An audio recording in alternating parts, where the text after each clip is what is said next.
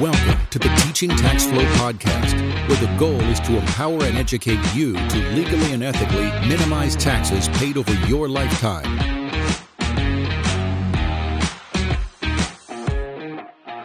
Hey, everybody, welcome back to Teaching Tax Flow, the podcast. On to episode 27 today Alternative Investments. Specifically, we're going to take a glimpse into the exotic wildlife industry.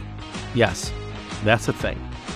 Now, if you're not familiar with this, I almost guarantee you're asking yourself, what in the world are you guys doing talking about exotic animals? And how in the world does that relate to taxes? Well, strap in, be ready for this one. But before we do that and introduce you to our fantastic guest as always, let's take a moment and thank our sponsor. This podcast is brought to you by Legacy Lock. If you are new to estate planning or simply need to review your current plan, Legacy Lock makes it as easy as pie. Legacy Lock is a unique platform that enables you to easily complete your attorney drafted documents conveniently from the comfort of your home or office. Your first step to this peace of mind is simply visiting teachingtaxflow.com/legacy. Welcome back to the Teaching Tax Flow podcast. I am John Trapolsky from the TTF team here with Chris Picciurro. How are we, Chris? I am amazing and I'm extremely excited about today's podcast.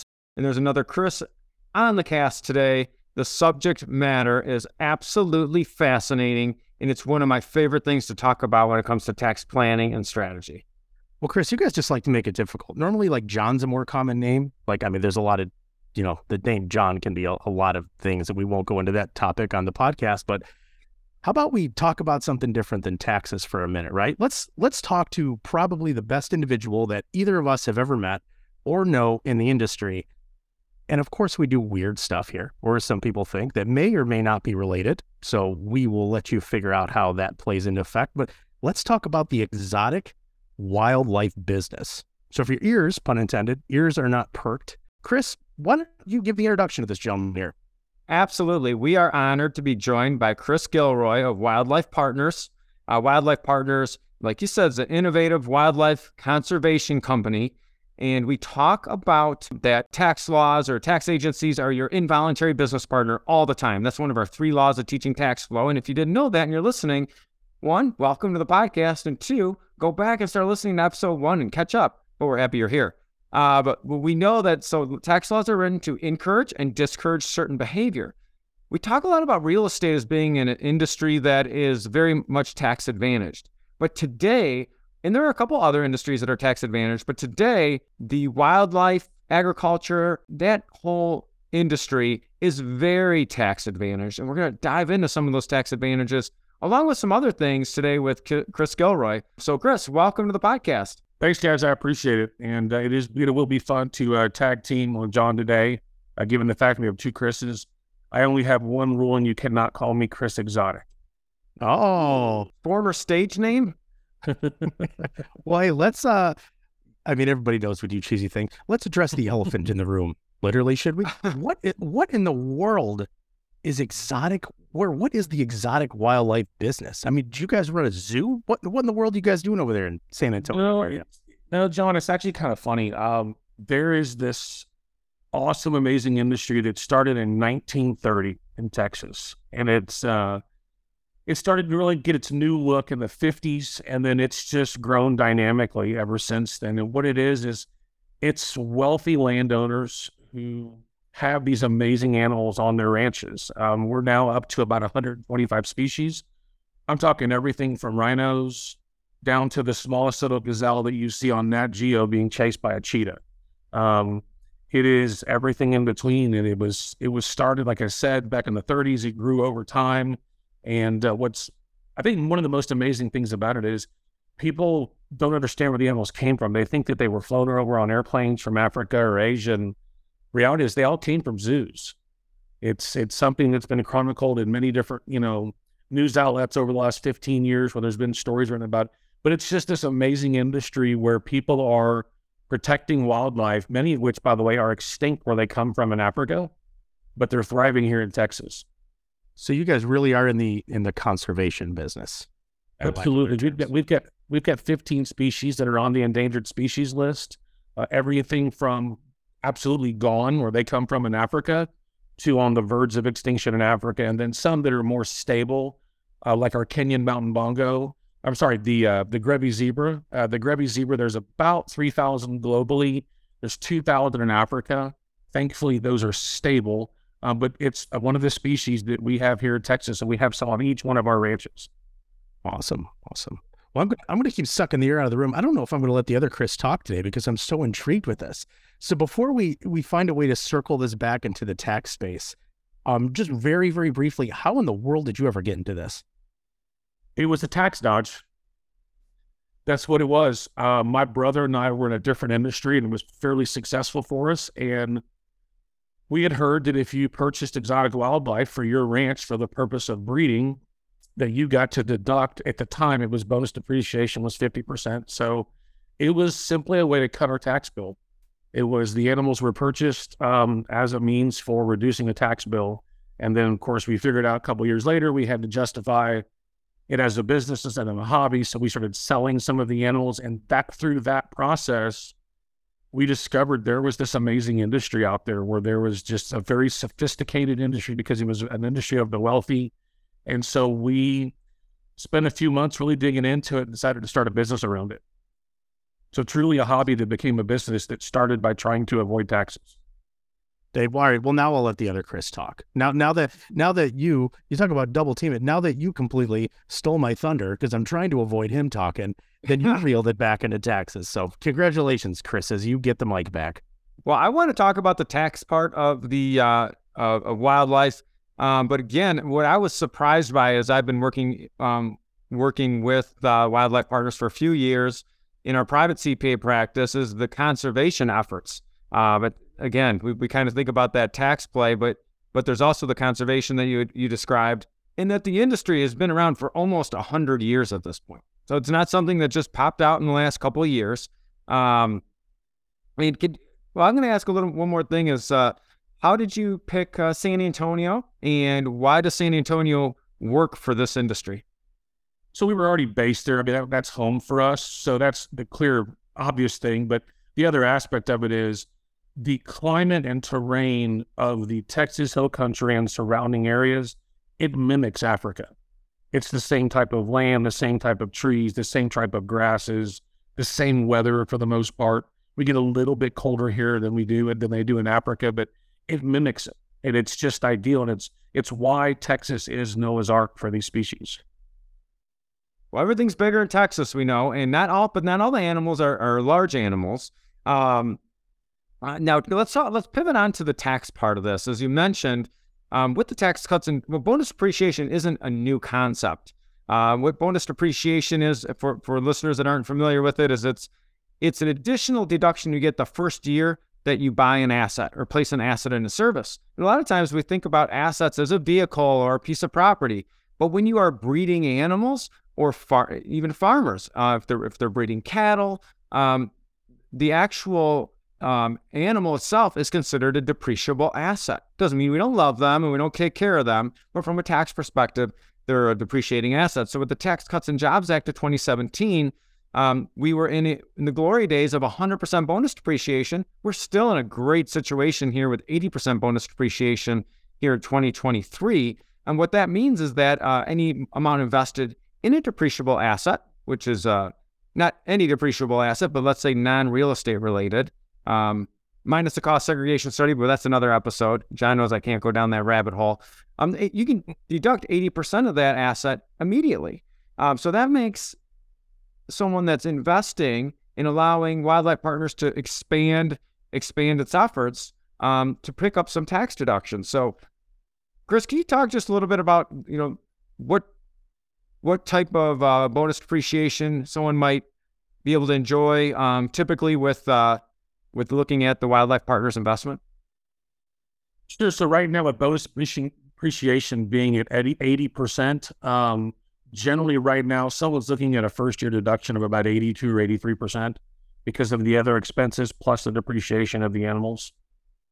It, and the nice thing is with with something like this, a lot of times, uh, uh, let's say someone's self-employed and they they do want to put some money in motion in, in a tax advantaged way. Um, when you they're talking about retirement plan contributions like a SEP or or something like that, there are some significant limitations on how much you could put in those accounts. So this is an investment that really complements um, a lot of the other things that you're doing and diversifies um, your asset class also. So um, there's another part of this too that lends itself to other strategies. Um, we also know, you know, we know that different income is taxed, uh, or income is taxed differently based on what type of income it is, and we know that capital gains, especially long-term capital gains, are taxed at, let's say, about a 50% of the rate of of normal income. Um, do, does t- the capital gains tax play a role with wildlife partners at all? It actually does. So um, the cash flow that we generate from the funds that we manage, um, because we keep that offspring for at least a year and a day, the income that's generated um, from those sales is taxed at long-term cap gains. Mm-hmm. And now that's very valuable when we're talking in the teaching tax flow system, uh, tax-free income and growth. And a lot of times we see taxpayers that want to diversify their their portfolio. They want to get, talk to the folks at Wildlife Partners, and let's say they're sitting on a long-term capital loss of a, a real real situation. Uh, we looked at a tax return in our private practice just today had a two hundred thousand dollar long-term capital loss carry forward. Uh, that they're only de- being able to deduct three hundred three thousand dollars per year. They they were involved with some bad investments, had had some bad advice. Well, for someone like that, that long-term capital gain from an investment like this would actually be tax free until they expire that $200,000 of capital loss. Um, so a lot of time it's called capital gain harvesting, but a lot of times, not only could this be a good investment, um, it could also have some big tax benefits. And I have another question as far as if we strip away the tax benefits, we're just going to touch on that one more time before we end. What are just from a from a can you walk us through a typical life cycle of a transaction with breeding the animals, offspring, and how they're you know, how are they how are they monetized? Sure. So the way our funds generally model out is uh, when we start the fund, we're going to acquire the entire herd of animals. It's going to take a good year to get those all in place. Then, as we mentioned, we keep all of the offspring born for at least a year before we sell them. So you're not looking at any type of return other than that initial year tax savings until somewhere around the 18th to the 21st month of the fund being active. I can't remember if you said three or four pinnacles to what you were talking about with teaching tax flow, I look at any investment in today's world as having three things that I personally look for. One is, um, does it do something good for the world? So an impact investment. Two is, does it actually have the ability to make money? And three is, can it also reduce my tax bill? And I like the fact that what we do touches all of those for each person we built with. Absolutely, you na- you nailed that. And a question we get in the teaching tax flow community, and uh, in our Defeating Taxes private Facebook group, defeatingtaxes.com. If you have a question, you want to jump in. Can you? So a lot of times people want to get involved, taxpayers want to get involved with uh, with with with an investment like this, but they might not have the liquid cash available. They're interested in investing within a retirement plan. Is that possible at all? Yes, we're always set up with multiple different um, houses that have our facility on their have our product on their platform. So we've got several different um, custodians across America we've used over the last five years. That's and that's how we connected a few years ago mm-hmm. um, as well. And and again, one of the you know we talk a lot about blending. We're talking about breeding today, so we're going to talk a little bit about blending tax strategies. And there are some really we're not going to dive into the weeds too much, but there's some really good ways that you can blend an investment like this with with strategies like a Roth conversion. So a lot of especially a lot of our listeners our business owners, they might they might have a good amount of cash flow in a year, but they won't have a lot of taxable income, and they find it it's a good year to accelerate income and and maybe do a Roth conversion, and then with you couple that with an investment like this, um, in and we just had a great episode with a self-directed IRA expert, then you could really do some cool things. Um, so and again, we don't want to don't dive. Oh, go ahead. No, no, no. I'm sorry. That's, I say Chris, and everybody raised their hand. Um, Chris Gilroy, Chris. Um, before we before we get too far into it, too, like talk us maybe through a little bit, not to not to deviate or pull off of the tax side, but what are some myths that people may think of, you know, that you may maybe get these questions of, and it's just it's either so far fetched that it's almost hilarious, or ones that just may be a little bit different of what somebody's thinking. Just because e- even from a personal opinion or a personal perspective, Chris Picciurro, Chris, um, had mentioned you know, y'all to me probably a few years ago now, maybe. And I had that moment of like, what again, like what in the world is that? And then obviously after that kind of state of shock, if you will, comes a lot of questions. So maybe walk us through three or four or however many come to mind of just kind of myths we could debunk here. Sure. So the biggest myth, without any question, is most people from not in Texas make the assumption that these animals are simply raised for someone to go hunt them. And that's not what we do. And there are several factors for that. Look, I, I enjoy hunting. A lot of our partners enjoy hunting. Um, but we're not a big player in the commercial hunting industry. There's a, a myriad of factors. There's the fact we do a lot of business with zoos, um, the fact that some of those guys don't hunt ethically, so we don't work with them. But if what it really comes down to is there's this very sophisticated industry of wealthy landowners that like having these animals on their ranches, and they don't ever plan to hunt them. They simply have them there for aesthetics, for conservation, for um, keeping up with the Joneses, bragging rights, fun factor. But the other side of that is we've taught them um, to steal some pages out of Chris, Chris's bucket. we've taught them how to convert their ranch property, their vacation property into a business. So now they're able to take tax deductions on their ranches. We're coming back and we're buying all of the offspring they produce in the second year. So now they're generating income so they're literally justifying their vacation property as a business, and there are endless possibilities to that. So the hunting industry is not where we play. Um, the animals that we produce from these funds are not sold directly to commercial hunting ranches. So it's that's the biggest myth that's out there. It's one of the first questions I get from anyone that's not around this world is are they just being raised so somebody can hunt them? So frankly, what are the next big myth might be. Um, I think people generally assume these animals are running around in a zoo type environment. Um, they're shocked to find out that between our four ranches, we have 11,000 acres and an average pen, if you will, air quotes for the audio of portion of this, is about 500 acres.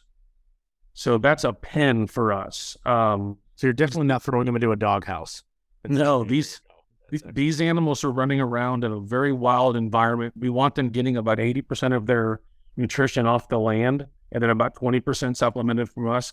That will teeter more towards us in the winter, you know, or during lean rain years. But um, that's probably the biggest, I guess, myths that are out there. Um, most people, quite frankly, have just never heard of it. They're they're shocked to hear that there's this billion dollar industry in Texas selling animals because it's just it's they don't under it it's kind of like when you when you first heard about it, John, you're like, say what? Like this is doing what, where?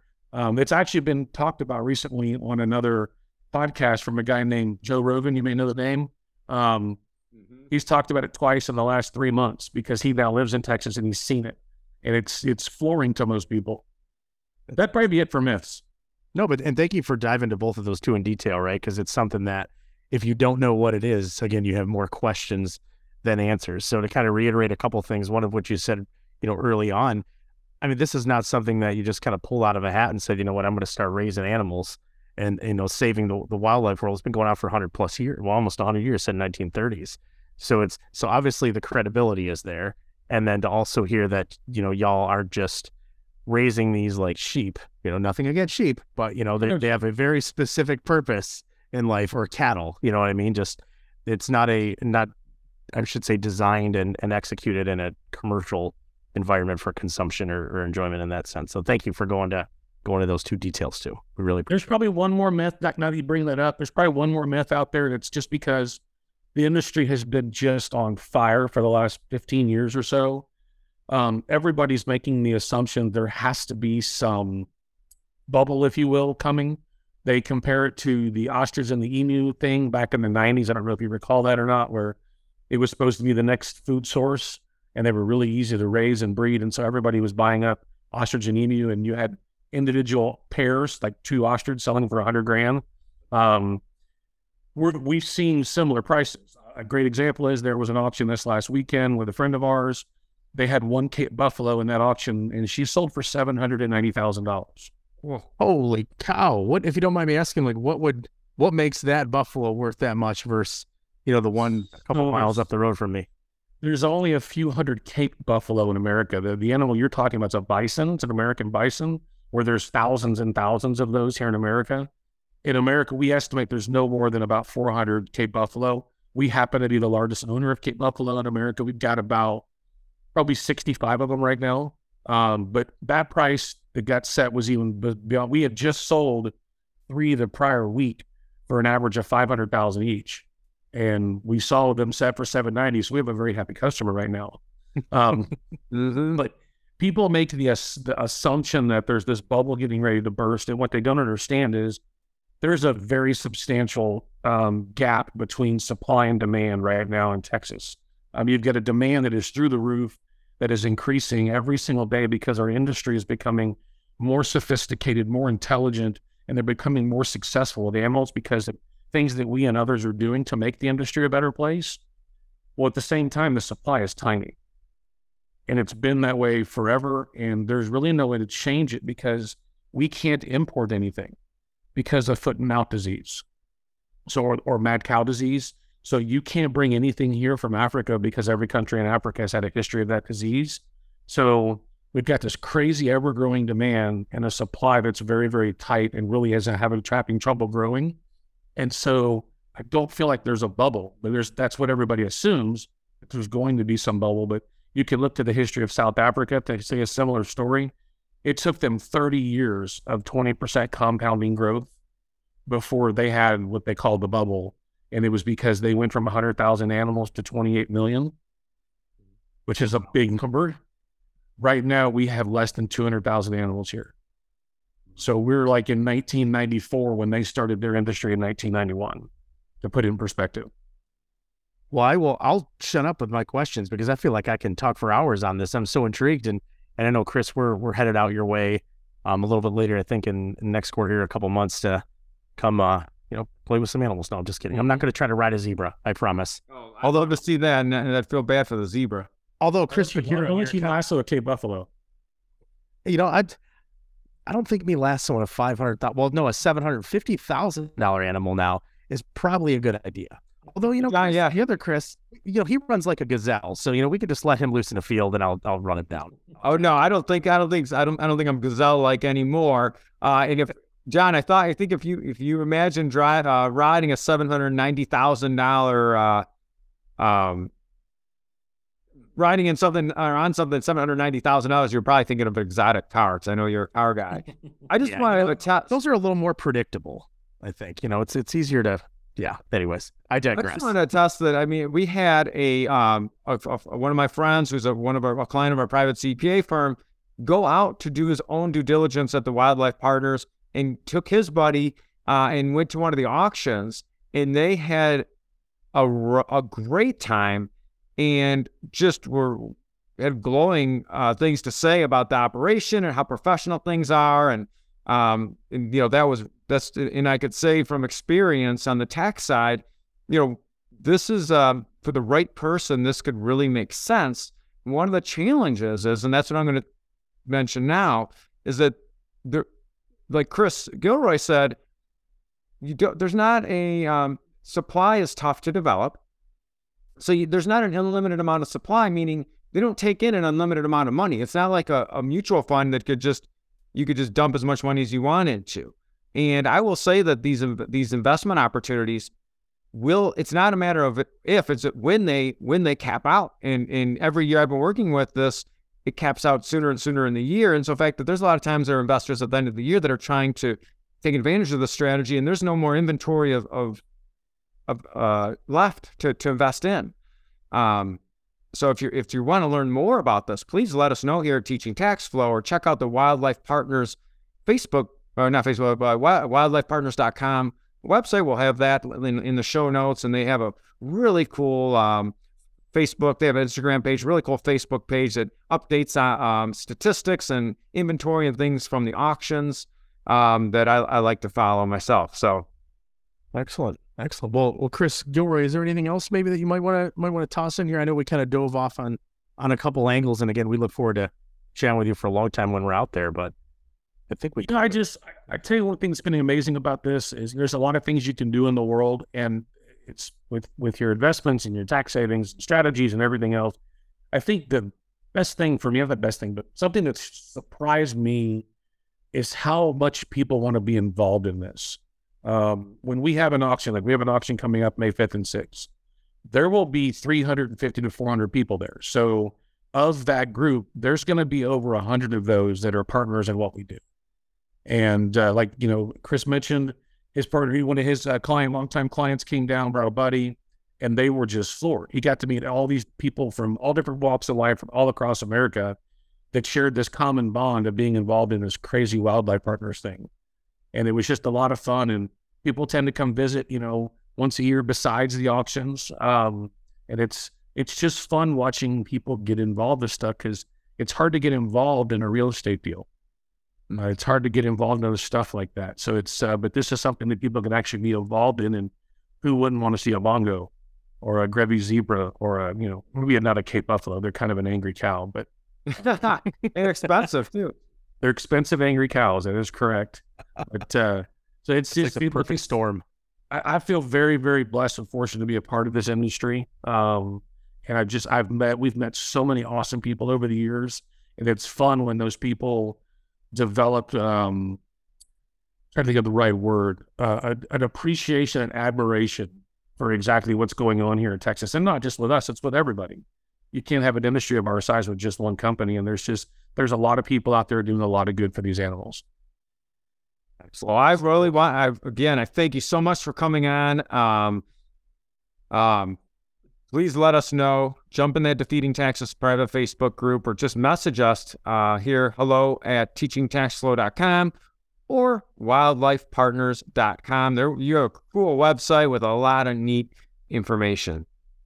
Excellent. Well, th- well, thank you both, Chris's. We'll call it Chris squared for jumping into this, both sides of the fence. Um, and again, Chris Gilroy, we'll be we'll be seeing you. I haven't had the opportunity to meet you in person yet, so I really look forward to that. And yeah, you know, we'll find a good place we can let the let the other Chris run out in the field somewhere and you know maybe maybe release something behind him and chase him around a little bit. But I would pay for that. I would definitely sell tickets to that, and we that would be some good YouTube content, right? Oh yeah, of course. Case of CPA. There we go. We'll, we'll place bets. But all kidding aside, thank you, gentlemen, so much, and Chris, thank you for going into detail on those myths and really just everything that you guys are doing out there. Um, as expected, it's it's even better than I thought it was. So I really appreciate your insight. Awesome, guys. I appreciate it. Absolutely. And thank you, everybody, for joining us again on our podcast here. We have some great guests coming up here in the next week. Uh, actually, a couple weeks after this, we've got some good ones and some good topics too. So be on the lookout for those. And again, as Chris Picciurro mentioned, um, any questions that you guys may have, please jump into that Defeating Taxes Facebook group, send us a message, reach directly out to Wildlife Partners. Um, I know we would love to help out and answer any questions that we can, but obviously they would be a great resource on their own as well. So thank you so much, and we will see everybody next week. Hey, everybody, John Trapolsky here, as always, from Teaching Tax Flow, the podcast. Again, just wanted to wrap this up. Thank you, as always, for taking the time, hanging out with us for about 25 minutes or so. Chris Picciurro, always an awesome co host with myself, Chris Gilroy from the Wildlife Partners, fantastic guest. Learned a lot this one. Um, and to be honest, it was one that I had no idea what it even was until maybe about a year ago or so when me and Chris Picciurro were chatting about some alternative investments and really just the opportunities that those present um, as part of a really, really robust tax strategy. So, as we always, we mentioned jump into our Defeating Taxes private Facebook page, or group, I should say, um, with any questions you have. But on this one, maybe a little different. If you're not comfortable asking those questions on there, maybe related to these alternative investments or, or wildlife partners specifically, again, reach out to them, Chris and the team, um, or send us an email at hello at teachingtaxflow.com. Um, we're happy to make some connections. We're happy to answer some questions for you one on one, whether that's from Chris on our team, Nate on our team, or myself.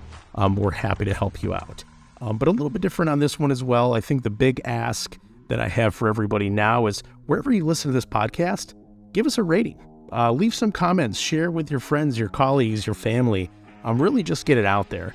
Um, we're seeing our downloads skyrocket on this show, which obviously we love seeing. We love that people are interacting with this and really consuming these podcasts, sending us their questions, sending us their comments. Um, we love doing these. So be sure to give us them ratings, bump us up there in the listings a little bit, help us out, um, and we'll keep trucking along. So thank you as always. The content of this podcast does not constitute an offer of securities. Offerings can only be made through an offering memorandum, and you should carefully examine the risk factors and other information contained in the memorandum.